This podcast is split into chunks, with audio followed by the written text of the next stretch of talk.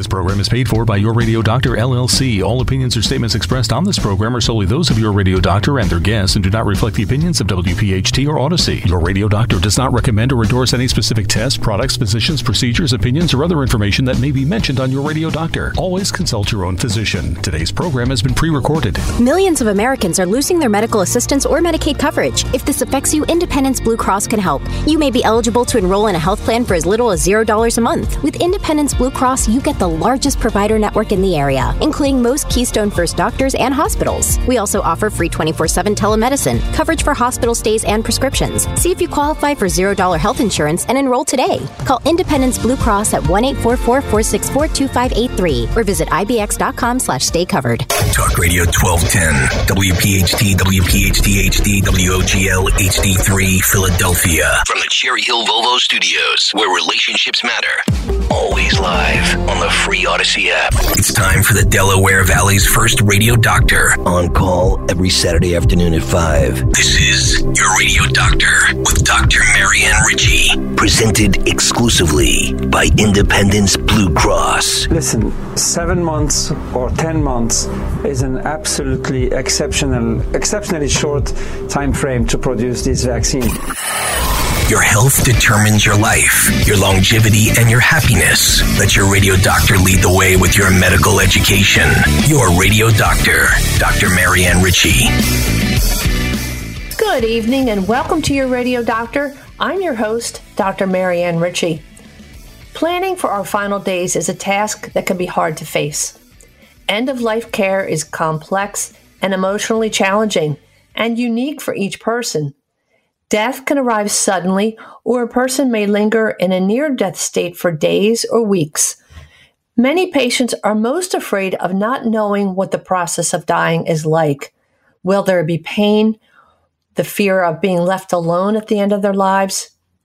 Recognizing the terminal phase is important for patients, their families, and care providers and allows realistic expectations and optimal management for physical suffering, as well as the emotional, social, and spiritual needs, because there is no algorithm that fits every case.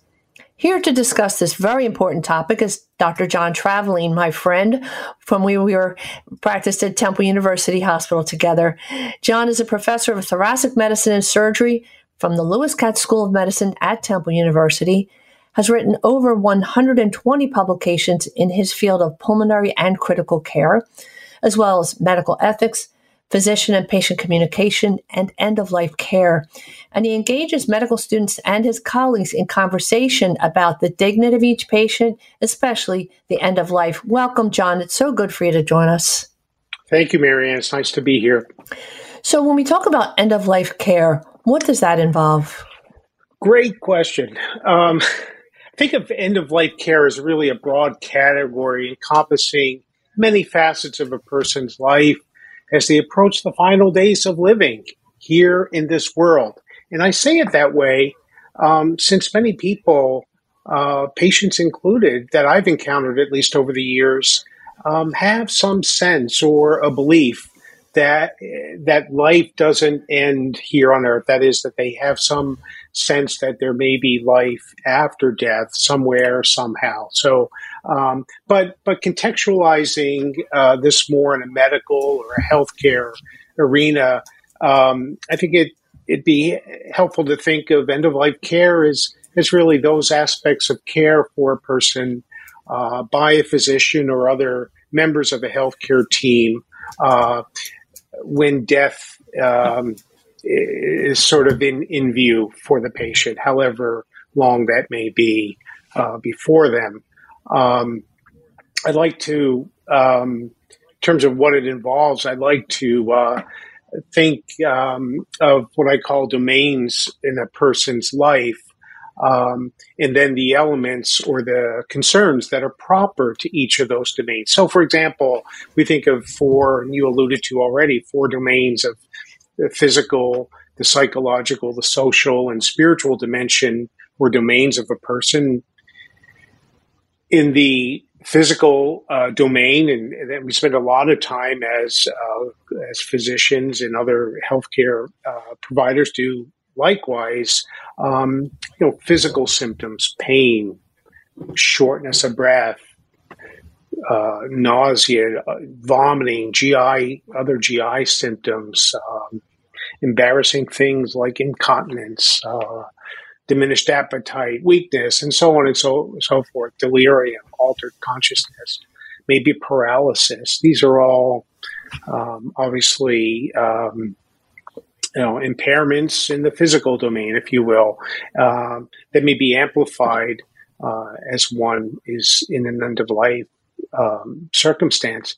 Certainly, physical, uh, psychological uh, matters, uh, our emotions, uh, anger, depression, anxiety, fear, sadness, all of these worry, all of these important elements um, that that uh, we do well to recognize in people at the end of life. In terms of social, um, mm-hmm. in the social domain, I like to to recognize uh, isolation. Um, in association with disease, maybe friends don't come over as much. They, they uh, for whatever reason, we feel we may be isolated. Relationships with others that otherwise were intact may become strained and impaired. And I also um, like to think that, uh, and, and, people worry a lot about in end of life care financial considerations for many people at the end of the life. Good that is uh, that is an important element as well to be aware of. And then and then um, in the spiritual domain, if you will. Um, as it suggests, I think many people believe in something and something transcendent, something beyond themselves.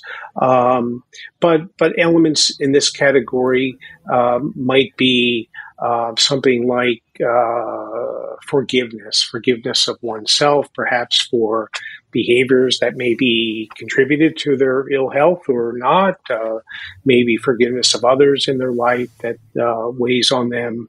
Um, certainly, as I said, beliefs are all part of it. What what a person believes in is part of this. There may be doubts mm-hmm. on the other side. Mm-hmm.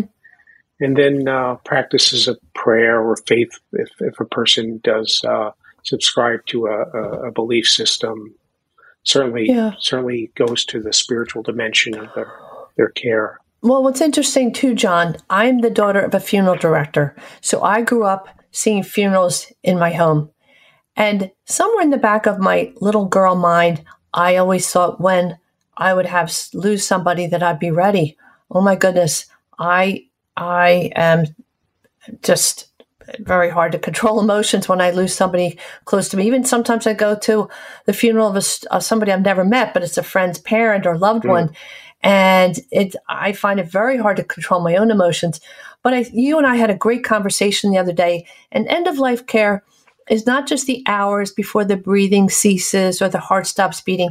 For somebody with a chronic illness, and you have uh, multiple lenses, you you take care of patients in intensive care, but you also see people with chronic lung issues, they're short of breath, etc., that can go on for years. You see people in their 80s. So, what's wonderful about your approach, and you've told me this, we don't have the luxury of deciding how we're going to die. Mm. It can be sudden, it can be protracted, but I know you said that if you have an older person and they have chronic, you're wise enough to say, we should talk about this before death is on your doorstep for all the reasons you mentioned, so that when the time comes, you're at peace with saying goodbye to your family and loved ones.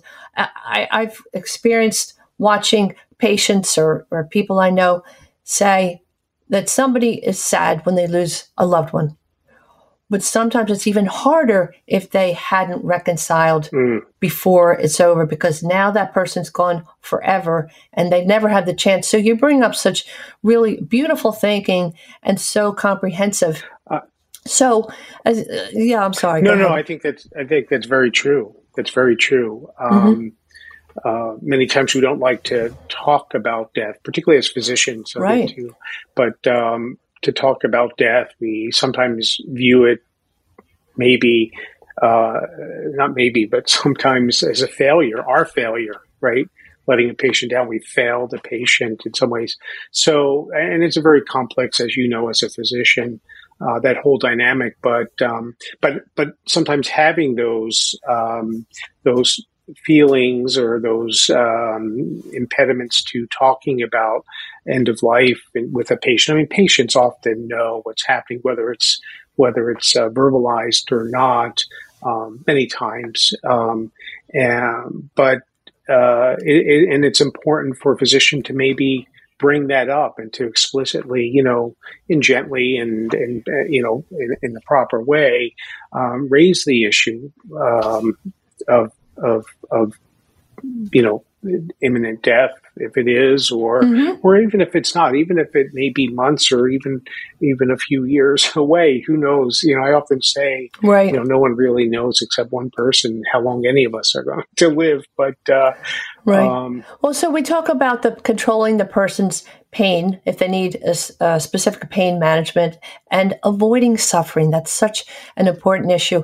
Then we want to adr- address, as you say, not just the emotional needs of the patient, but their family members and keep that dialogue going uh, among the family, but between the provider, the doctor, the nurses, and and it has to, life is dynamic. Mm. Um, and so, as you say, you might bring uh, people into the office.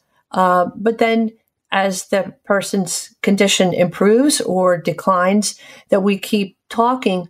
So, what might a patient and their family expect from us as healthcare providers? Yeah. I, I guess decisions about CPR, where a person wants to die at home or in the hospital, organ donation. Let's talk about a few of those issues. Well, sure. Final few sure. minutes here. Yeah. Mm-hmm. Good. Good question. I think it, it's helpful to think maybe about expectations to first consider the the various scenarios, right, and places where end of life uh, encounters occur, such as an emergency room. You know, it may be totally unexpected, mm. or or on the other end, not that it's a continuum, but maybe in a hospice facility.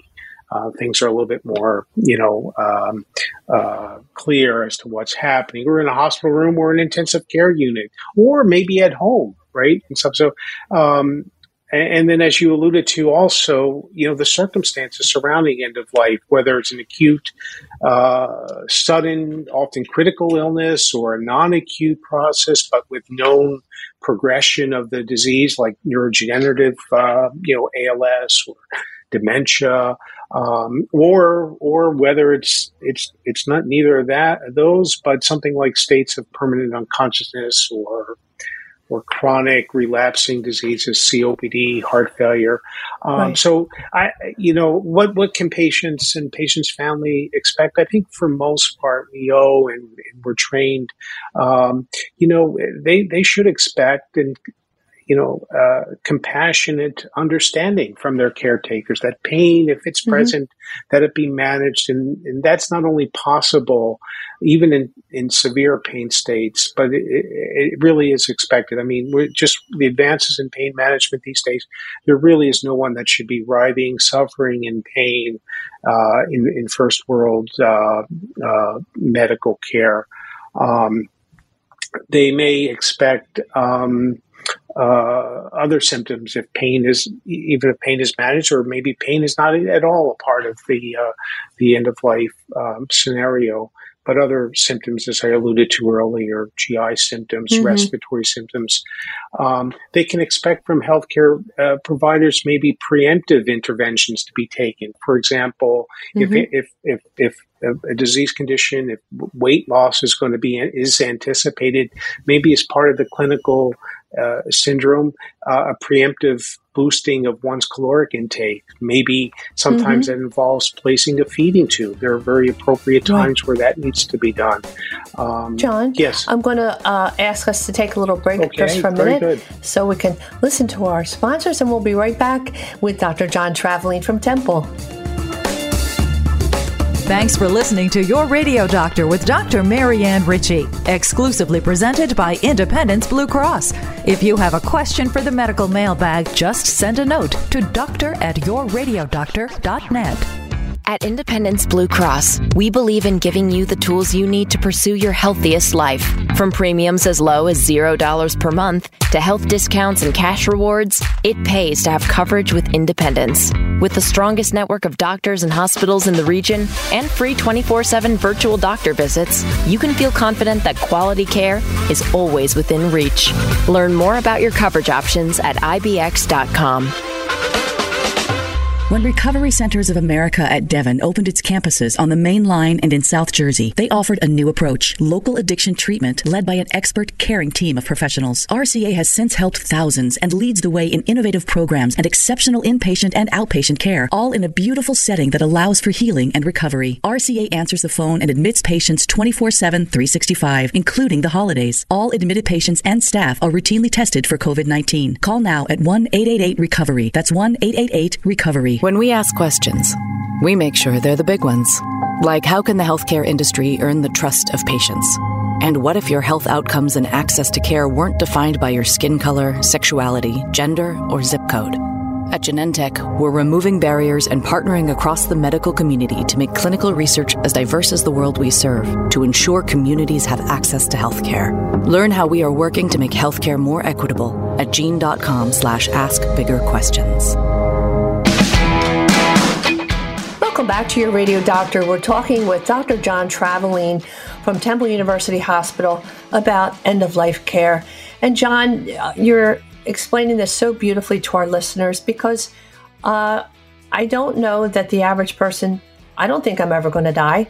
I guess I am, like death and taxes. I guess I have to face it, but we all prefer not to. But it's important so that when the time comes, both the patient and the family members are comfortable and prepared because there are details like what if you have, and as we said, there is no one template for everyone.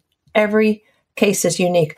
Let's say the idea of a feeding tube comes up. A lot of people shudder at the thought of a feeding tube. As a GI doc, I've placed hundreds, thousands of them. And if somebody's temporarily in a coma from a car accident and then their brain heals, we've kept them alive in a healthy way with a feeding tube. It's a good thing. But we probably wouldn't boost the calories in a person who's so terminally ill right? So there that might be an issue. Feeding tube cpr let's talk about that for a minute. Cardiopulmonary resuscitation. Are we going to do cpr on somebody who's really in their last days if their heart should stop? Like that's something that a family would have to give an answer yes or no. Yeah ex- excellent question. It comes up so often um, particularly in the critical care setting that uh, i spend a lot of time in. Um, you know cpr is very appropriate in certain cases but there are many cases particularly surrounding end of life care uh, or end of life circumstance of a person where where to subject a person to um, resuscitative maneuvers really confers no benefit uh, for the patient. In fact, may be harmful. Um, but but the cases, as you said, are so varied and unique um, uh, that it, it's hard to make generalization. But but families uh, can expect and patients themselves if they're if they're conscious and, and, have capacity can expect to to from their healthcare team to um, hear about the possibility of uh, whether resuscitative uh, efforts should they be otherwise uh, uh called for should they be done? And again, it, it, it's an important conversation to have. Mm-hmm. It's not something across the board that um, that is appropriate or mm-hmm. proper to a patient's care. And we talk about where a patient prefers to pass away.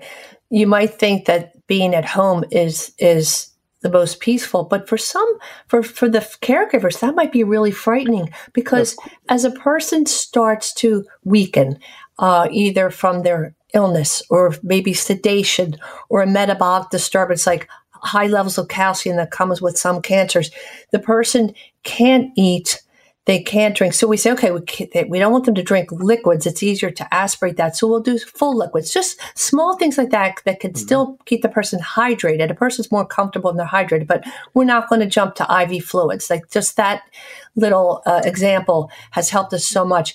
You teach a family how to do um, mouth care with the little sponge sticks. It, it keeps yes. the person's mouth. Yes. Just those little steps because, App. and we tell them expect breathing changes, expect the breathing become more labored mm-hmm. because they panic. So maybe in some cases it's better to let the person die in the hospital. What do you think about that general question? Well, I, I, I, I would agree with that. Sometimes the, you know, the, the commonly said, uh, you know, idiom, uh, sometimes less is more. And, uh, you know, it's about the patient and about caring for the patient and the needs of them, trying to minimize any harms and doing things that are truly for their benefit or that we believe is for the benefit of the patient. Sometimes patients cannot be as much as they may want to, as much as the family may want to care for them in the home situation.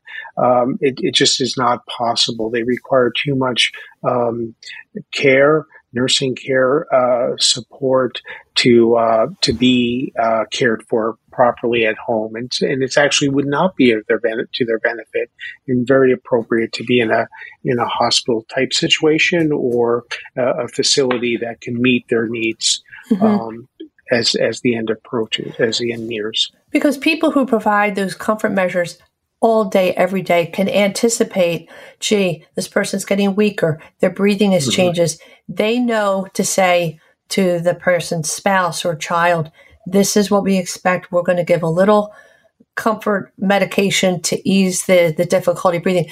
Let's talk about the difference, if we could, between palliative care and hospice care? I think that's confusing for the average person. Yeah, yeah, no, it's a great question. I think it's an important distinction to to be aware of. Palliative care, in a broader uh, sense, or is a broader view of care for patients, whether at the end of life or not. Mm-hmm. Uh, the timeline, so to say, is much longer. Right, interventions, medical treatments, and so on, aim not so much at cure but making better symptoms, palliating, that's the term used, right, to make better, to allay uh, symptoms, making someone feel better in the midst of the disease process they're going through.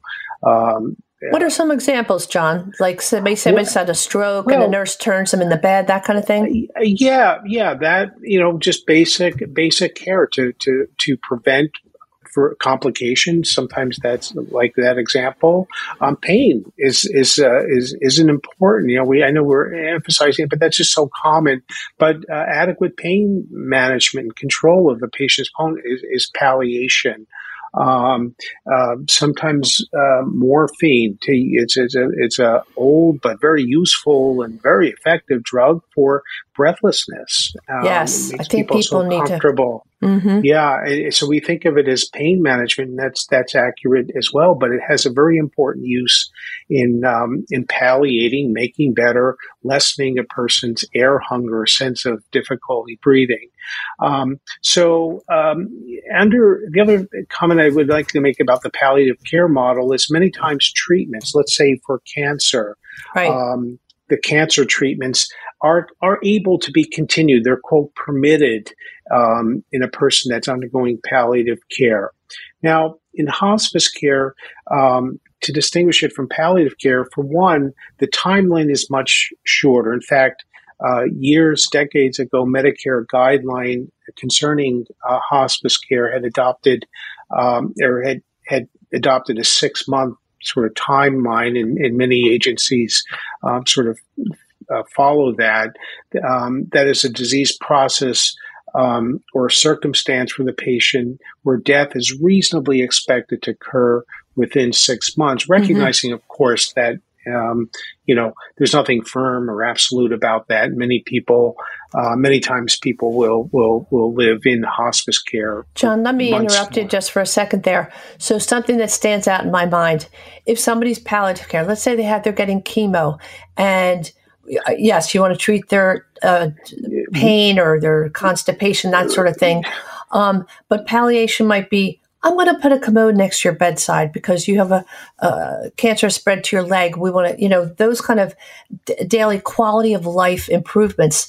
Mm-hmm. And if a mm-hmm. person with on chemo that has a pretty good chance of several years and they get appendicitis, we're going to operate if somebody's in hospice, we say, yeah, we're probably not going to operate anymore. Real clear, right? Yes, yes. Hospice care really, as I suggested earlier, treatments may be permitted in palliative care model, but in hospice care, really the focus is almost exclusively uh, on on palliative care things like you mentioned, but not treatments. No therapies mm-hmm. such as radiation or chemotherapy for the patient with cancer, or or certain medications uh, for heart failure in the person who's in hospice with terminal heart uh, heart disease. So um, that's an important thing. And treatments are really off limits, so to say, in hospice care. Treatments aimed at at altering a disease, but it's really making a person feel better, palliating, making them feel better, treating their symptoms,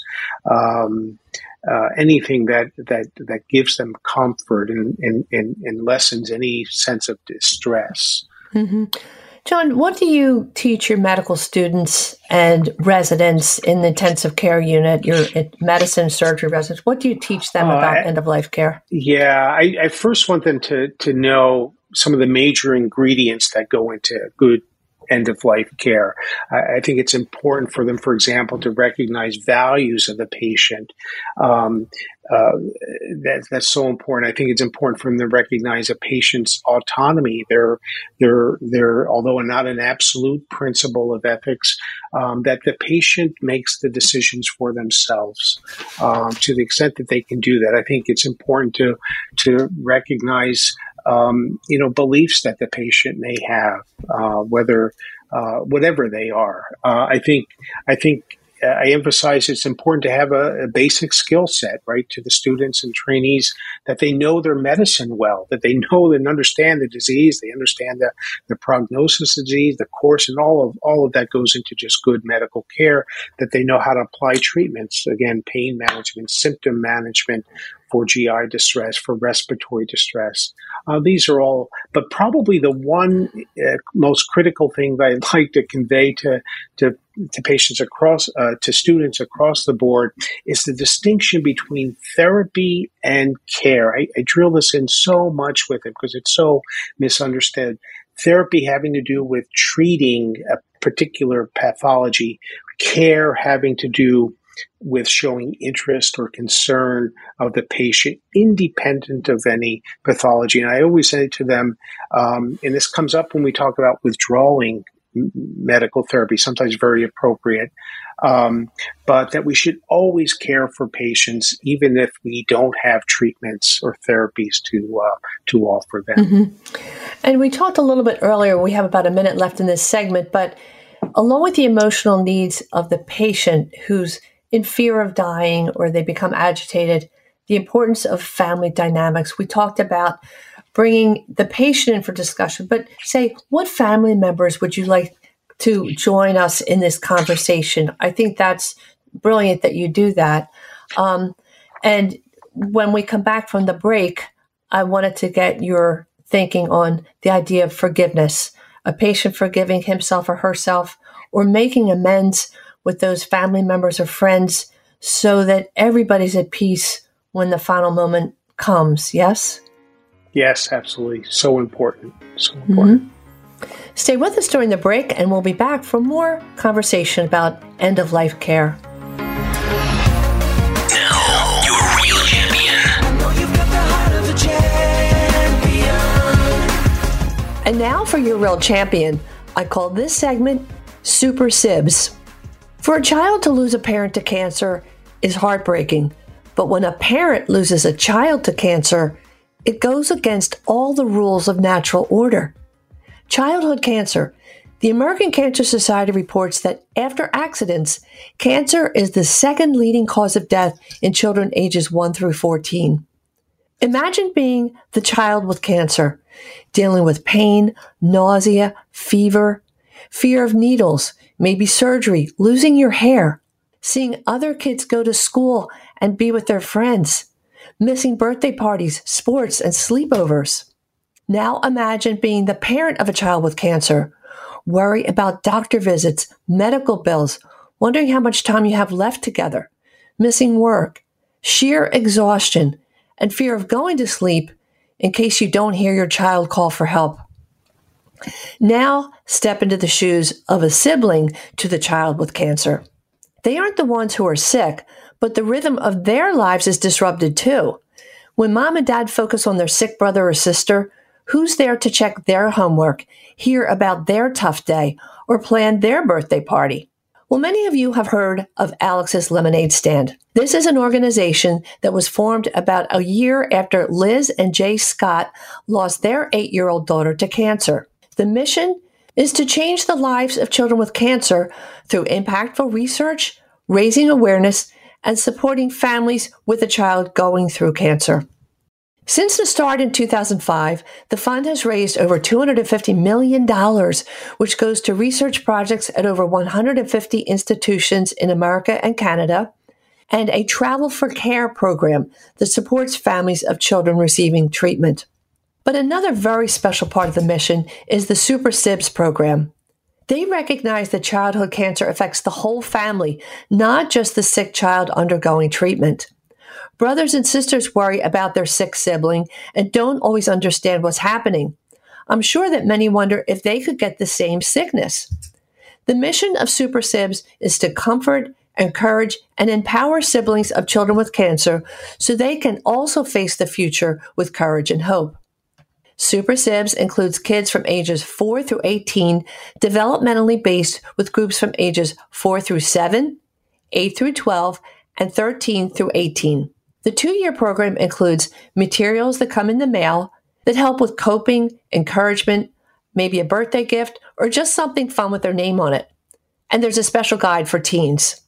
The staff at Alex's notifies parents to expect the package, and materials might include a discussion about jealousy, anger, or even back to school plans. When siblings complete the program, they get a medal. If they want, they can re enroll and become an ambassador and talk about their family or volunteer at an event. When a child asks, Why does my brother always get mail? But then the child gets one with lemons and it helps them feel like it's not just the sick child getting the attention. They too are seen. They are not alone. Super Sibs works with hospitals across the country who make referrals.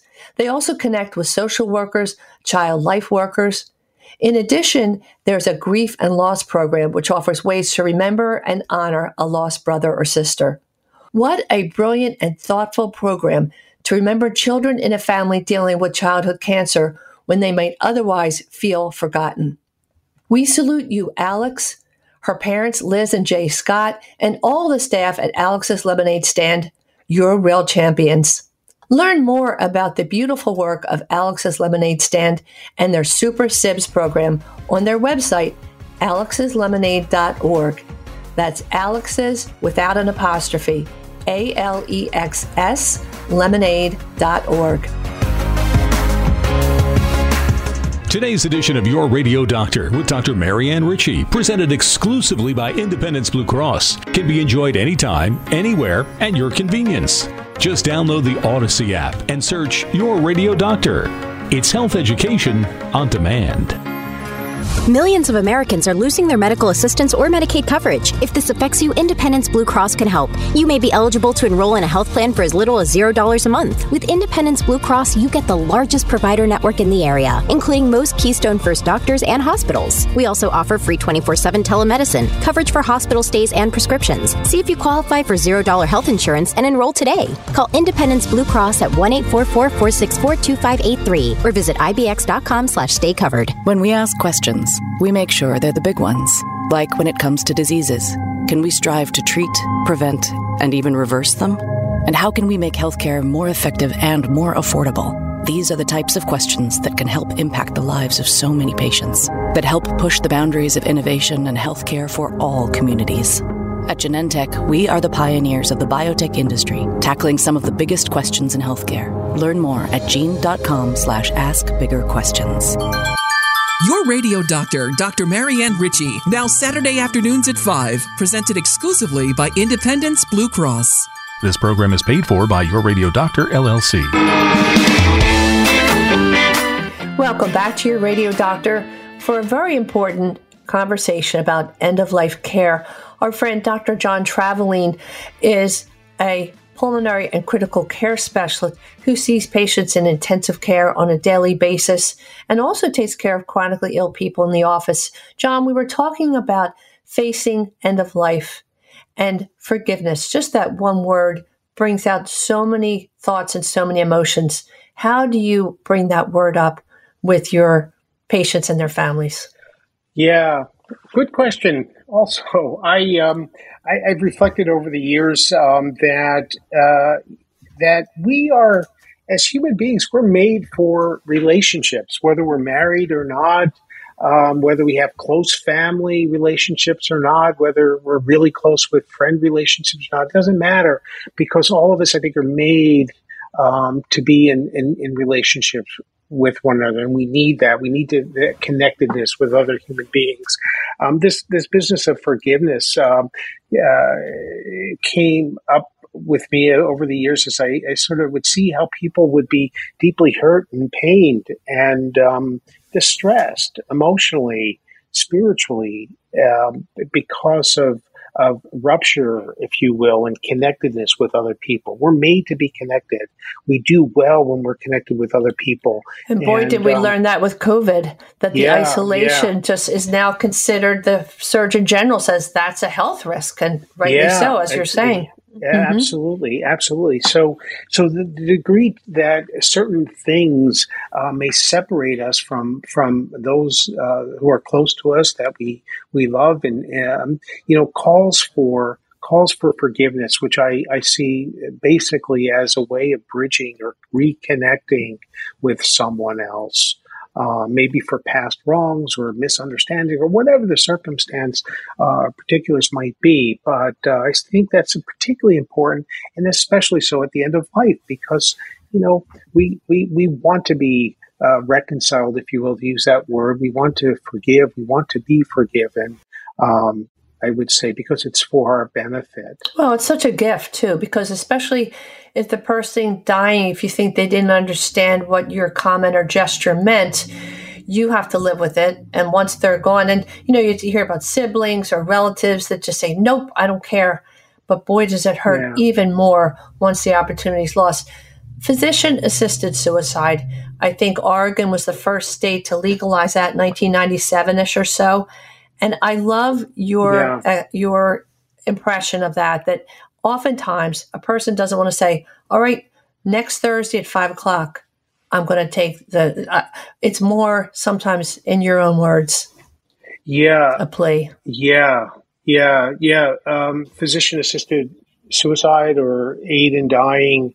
Um, it goes by various um, terms uh, became legalized in the United States, and I think it was '94. But then there was some injunction, so it, it really goes into effect. In Oregon was the first state uh, in mm-hmm. 1997, and, and um, I think there are there are now uh, it is now legal in 10 10 of the United States, uh, 10 of the states in the country, and, and of course in other countries mm-hmm. um, as but well. I think you captured it so well, John, when yeah. you said so, sometimes when that fear, I, it's a person's plea for help. They're yeah, looking for hope. Yeah, yeah. Um, you know, my experience, uh, it's not legalized in, in the state of Pennsylvania, so my experience is rather limited. But but times I am asked, believe it or not, I'm asked over the years for patients. Uh, one case uh, a patient's family asking for patient, uh, physician assisted suicide. And um, but what I see it as an opportunity to, to further care uh, for the person, it's a, in a sense I think is an expression that more was needed in the care for that patient or the patient's family.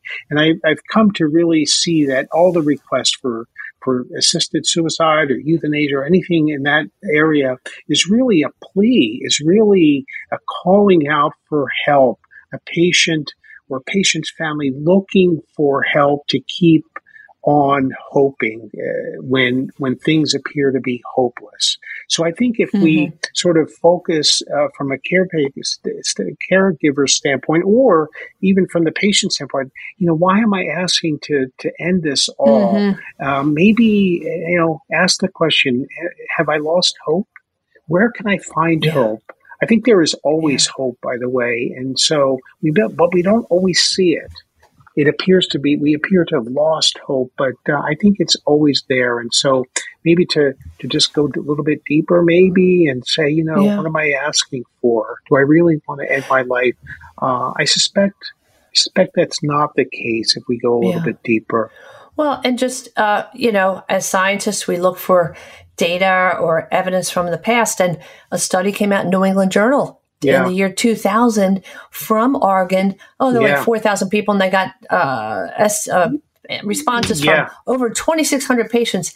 Half right. of them uh, who had requested physician assistance to die they changed, changed their, their mind. minds yeah. once the physician exactly. said, let's tweak this, let's get better pain control, or let's give Treat you an antidepressant med, right. you know, or refer to hospice, which brings mm-hmm. us to your experience in including cultural and religious traditions into the planning because there's such important aspects of care because it may affect your communication, it may affect how they want their pain managed, whether they want to do- donate their organs, traditions at death, or even during bereavement. All those issues can relate to cultural practices or you know or or their religious traditions. Tell us about that if you yeah, and, and, and, and more and more we're in a, a much uh, you know a more diversified society, uh, religious mm-hmm. traditions, cultural differences more than I think ever, um, at least in my experiences. So and and they're very they're very varied, right? And, and different.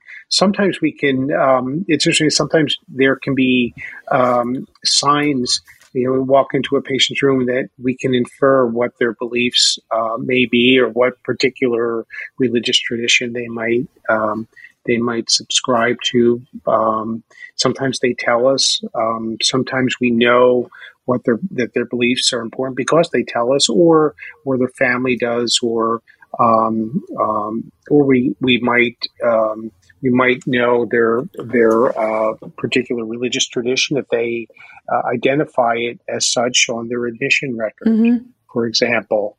Um, because there's a box we, that a patient can check, right? When you when you're admitted to the hospital, uh, one of the things that be, became law is we have to ask people if they have a living will. That's a whole separate show. But um, what is your religion? Uh, you know, what is your practice? Catholic, yes. Protestant, mm-hmm. Jewish, is um, uh, Muslim, so that if the when the need arises, we can call for a priest, a rabbi, mm-hmm. an mm-hmm. imam, a minister.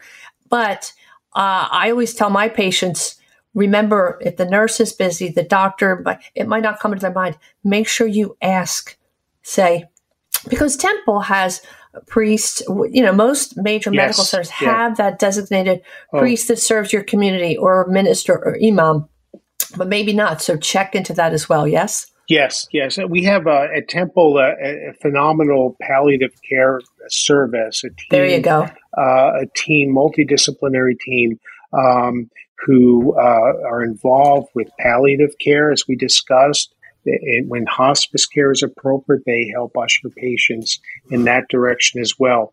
And and they um, they many times are the brokers, if you will, for the connections with um, religious leaders and officials that um, that the patient may request and um, we we they facilitate them being present to be with the patient and and, and to uh, to express the various whatever their their particular tradition um, uh, calls for, if you will. I know I know the Catholics have a, a, a particular sacrament. Uh, many times in um, in uh, Protestant um, faithful Protestant patients. Uh, many people come into the room and, and prayer uh, occurs at the bedside with the patient, um, and, and so on. I think there's a blessing um, uh, by Jewish rabbis in, in situations. So there, there are so many dimensions to this as well, as you said. Um, but an, an important, an important uh, element of end of It's life. about providing that peace to the family, the patient, That's, and feeling like they did everything they possibly could for that moment when it arrives.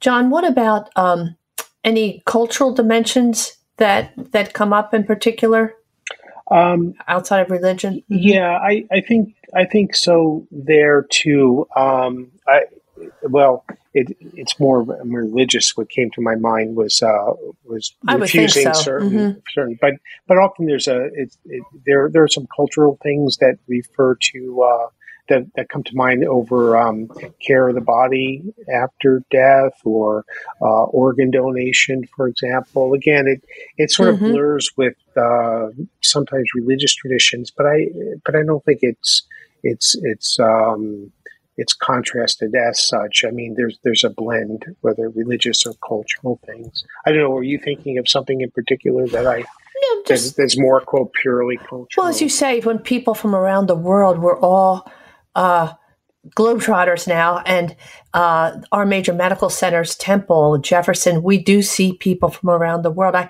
I mm. did my training at Memorial Sloan Kettering, and the first day I had a patient from Greece, a patient from Turkey. They yeah. and I was spellbound because uh, they they didn't die, fortunately. But I I think of those cases that you want to be sensitive. And, yeah, I, I mm-hmm. it's just as I was talking and thinking about that. I know um, um, some cultural things that differences that inform or cultures that inform um, whether a patient wants to know um, about their condition you know, actually their diagnosis and their prognosis. And and I, it's come up a few times over over the recent years where families uh, don't want the patient, and it's a cultural thing.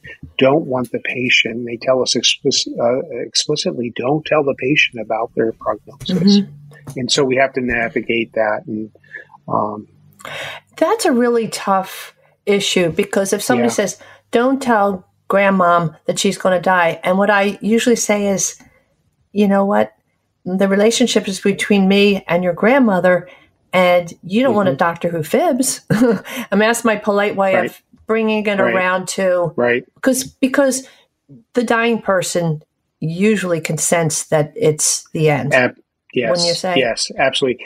Yeah, yeah. It's it's just interesting that there are some differences, but it, it requires a lot of a lot of uh, discussion and and, and uh, with the family and with the patient. And, and as you said, often it, the relationship we have is with the patient and the duty to the patient. So often it is uh, letting them know, not uh, contrary per se, but in, a, in a, an appropriate, eh, gentle, yes. and agreeable way. That's the word. A gentle, truthful yeah. way, because that's what, in the end that's what people appreciate most that mm-hmm. that you're honest and um, and that you have a heart as well. Let's take a little break and we'll be back for our wrap up with Dr. John Travaline. Your Radio Doctor with Dr. Marianne Ritchie is presented exclusively by Independence Blue Cross. Good evening. I'm Stephanie Lewis, Clinical Director for Recovery Centers of America at Devon, and one of your addiction experts from RCA. Today I'm here to talk to you about thriving in sobriety, tips to cure boredom in recovery. After months or years of engaging in addictive behaviors, finding purpose and excitement in everyday life can be difficult. Here are some smart recovery tips to help you cultivate a fulfilling and meaningful life in sobriety while avoiding the pitfalls of boredom and relapse. So, some ideas include find a new hobby or passion, volunteer in the community, engage in physical exercise and outdoor activities, connect with others in recovery, learn a new skill or take a class, travel and explore new places, practice mindfulness.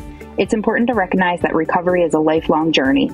Even after the initial stages of recovery, you must continue to grow and change to maintain your sobriety. If you or a loved one needs help with alcohol or drugs, reach out to Recovery Centers of America at 833 969 0268 or visit rcaradiodoctor.com. That's rcaradiodr.com. We answer the phone and admit patients 24 7. I'm always striving to live my healthiest life, so I need a health plan that has my back. With Independence Blue Cross, I get access to the largest network of doctors and hospitals in the region and free virtual doctor visits 24 7. Plus, with premiums as low as $0 per month, I can stay on top of my health and keep my budget in check. Independence has given me coverage I can count on, and they'll do the same for you. Learn more about your coverage options at IBX.com. Now, your weekly prescription brought to you by Genentech, the science driven company that pioneered the biotech industry to transform how we treat the world's most complex health problems. And in our last segment of Your Radio Doctor, we call this segment Your Weekly Prescription as we wrap up the show. Dr. John Travaline, you've shared beautiful information and really giving our listeners hope to understand that when they, as the patient or their family members or close friends, reach that last moment in time, that there are people like you spending all day, every day, being ready to help with that passage to the next life. Um, mm-hmm. John, one of the things that I think people need to understand if a person, a patient dies in the hospital, they're officially pronounced as expired by a physician. If you have a loved one at home, as soon as the person has expired, you need to contact your physician or uh, hospice care so they can have someone come and officially pronounce the person as as gone uh, that they've Correct. gone. So that's important. Correct. And I think the other thing I'd love to hear your take on uh, anything you you add is wonderful, but I we've we've all grown up hearing that the last sense to leave the sick and dying patient is their hearing. So even though they might be in coma, we remind family and friends to be by the bedside and your familiar voice or your touch or even music they like is bringing them such comfort because they know you're there. I know my own precious mother, I would come home, feed the kids, get them to bed, and go back at like seven and just sit with her all night in case she opened her eyes for a millisecond. I want to say, I'm here, mom, you know? And I stayed with her mm-hmm. every millisecond. My dad was there on the final day with my sister. He was tired. She brought him home. And I and my mother seemed stable. And then they weren't gone for half hour and her breathing started to change. And I must have panicked. The phone in her room didn't work. I left the room to call and she slipped away. And I think mm. the dying person often waits for that moment so they don't crush you. They don't, mm. you know? This, yeah, I, I think you know, all kinds of, uh, you know, testimonies like that. Um, um, you know, for as sad as as the loss of someone is because of death, um, it, it, can be a very beautiful experience believe it or not. and I know you believe it because you've seen it and you experience it. Oh, yeah. But it can be a very beautiful, peaceful uh, experience. Um, um, I, I too um, uh, have learned that hearing is one of the last of, of our senses to uh, to go. Um, so even as a person maybe as they're dying slips into unconsciousness and and um, appears comfortable but may have some labored breathing or whatnot, and medicines are given to make them appear more comfortable and to be comfortable.